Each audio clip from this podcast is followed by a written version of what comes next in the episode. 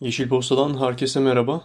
Bugün sizleri Batı Karadeniz'in hırçın sularında gizlenmiş, huzur ve sakinlik kelimeleriyle özdeşleşmiş ve tarihi çok eskilere dayanan bir doğa harikasına götürüyoruz. İyi okumalar. Gideros koyu, Kastamonu'nun Cide ilçesinde yer almakla birlikte Karadeniz'in hırçın ve öfkeli dalgalarından saklanmak için eşsiz bir doğal liman olan özelliği taşıyor. İlçeye 12 kilometre mesafede bulunan koya hem kara hem de deniz ile ulaşım mümkün. Karadeniz'de bulunan nadir koylardan biri olan Gideros koyunun küçük plajında denize girebilir veya kayıkla açılarak balık tutabilirsiniz. Turistler tarafından da ziyaret edilmekle birlikte çok yoğun bir ziyaretçi popülasyonu bulunmuyor. Koyun çevresinde birkaç müstakil ev ile küçük lokantalar yer alıyor. Sessizlik, sakinlik ve huzur olarak tanımlanabilecek Gideros koyunun tarihi ise çok eski zaman. Gideros tarihini M.Ö. 3500'e kadar götürülebilmek mümkün. Bu da Gideros koyunu Anadolu'da en eski yerleşim yerlerinden biri yapıyor. Ünlü coğrafyacı Strabon, Gideros koyunu Amazon kadınlarının keşfettiği bilgisini verirken Homeros'un İlyada adlı eserinde M.Ö. 12. yüzyılda yapılan bir savaştan bahsederken Gideros'un ismi geçmektedir. Gideros adı ise bir dönem bu bölgede yaşayan Cenevizlerin Kitoros sözcülüğünden geliyor. Koyun eski dönemlerde korsanların ve kaçakçıların saklanmak ve korunmak için kullanıldığı söylenmektedir. Gideros koyu boyunca dolaşırken kayaların üzerinde Cenevizlere ait toplar görebilirken kalelere ve anıtlara da rastlamak mümkün.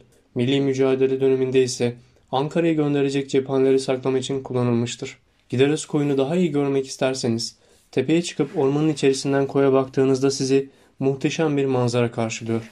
Çam, kayın, kestane, meşe ve şimşir ağaçlarından oluşan yemyeşil bir örtü, bitki örtüsüyle çevrilen Gideros koyu aynı zamanda gün batımı ve gün doğumunda fotoğraf tutkunlar için kaçırılmayacak anlar sunuyor. Gideros'a yukarıdan bakıldığı zaman bir gölü andırmakla birlikte aslında Karadeniz'e açılan 130 metre genişliğinde ağzı bulunuyor.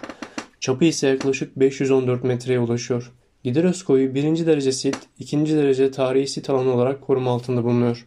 Gideros koyunu ziyaret etmek için en ideal zamanın yaz ayları olduğunu belirtirken, karanlığa teslim olmadan önce gün batımının Karadeniz'in hırçın sularını nasıl uysallaştırdığına şahit olmanızı tavsiye ederiz. Gündem Giresun'un Espiye ilçesinde önceki gün 21.7 derece olarak ölçülen hava sıcaklığı Karadeniz bölgesinde kış mevsiminde ölçülen tüm zamanların en yüksek hava sıcaklığı oldu.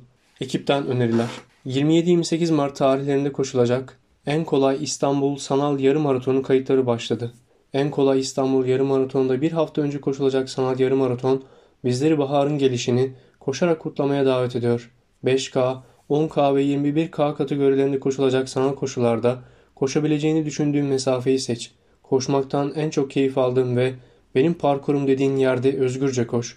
Tüm Türkiye'de ve dünyanın birçok ülkesinde yaşanacak bu özel yarışta ben de varım de. Hadi keşfedelim.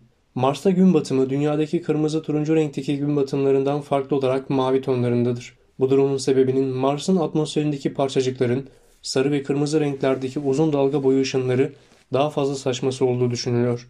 Teknoloji ortağımızdan. Canlı ders sistemleri üzerinden öğrencilerine ders anlatım yapan öğretmenler, ilgisi dağılan, derse konsantre olamayan öğrencilerin motivasyonunu sağlamak için neler yapabileceklerini düşünebilmektedir. Vedubox, uzaktan eğitimle canlı ders uygulaması yapan öğretmenler için öğrencilerin ilgisini yükseltecek ve dersleri daha eğlenceli hale getirecek 5, 5 öneri listeledi. Vedubox'ın blog yazısına mailimizdeki linkten ulaşabilirsiniz. Bugün kaçmasın. Bugün 2 Şubat Dünya Sulak Alanlar Günü. Her yıl kutlanan bugün sulak alanların önemini ve bu alanlarda yaşayan biyolojik çeşitlilik kaybına da dikkat çekiyor. Sulak alanların korunmasının ve kirlenmesinin önüne geçmek için tarımda tamamen damla sulamaya geçerek yıllık 20 milyar metreküp tasarruf edebiliriz. Bu miktar ülkemizin yaklaşık 3 yıllık su ihtiyacına denk. Sanayide temiz üretime geçilmeli, sürdürülebilir üretim desteklenmeli. Ekolojik işlevini yitirmiş sulak alanlarımızı yeniden sağlığa kavuşturarak ekosistem hizmetleri restorasyonunu önce, önceliklendirilmeli. Sevgili Yeşil Posta takipçileri, sevgi ve iyilikle yeşil kalın.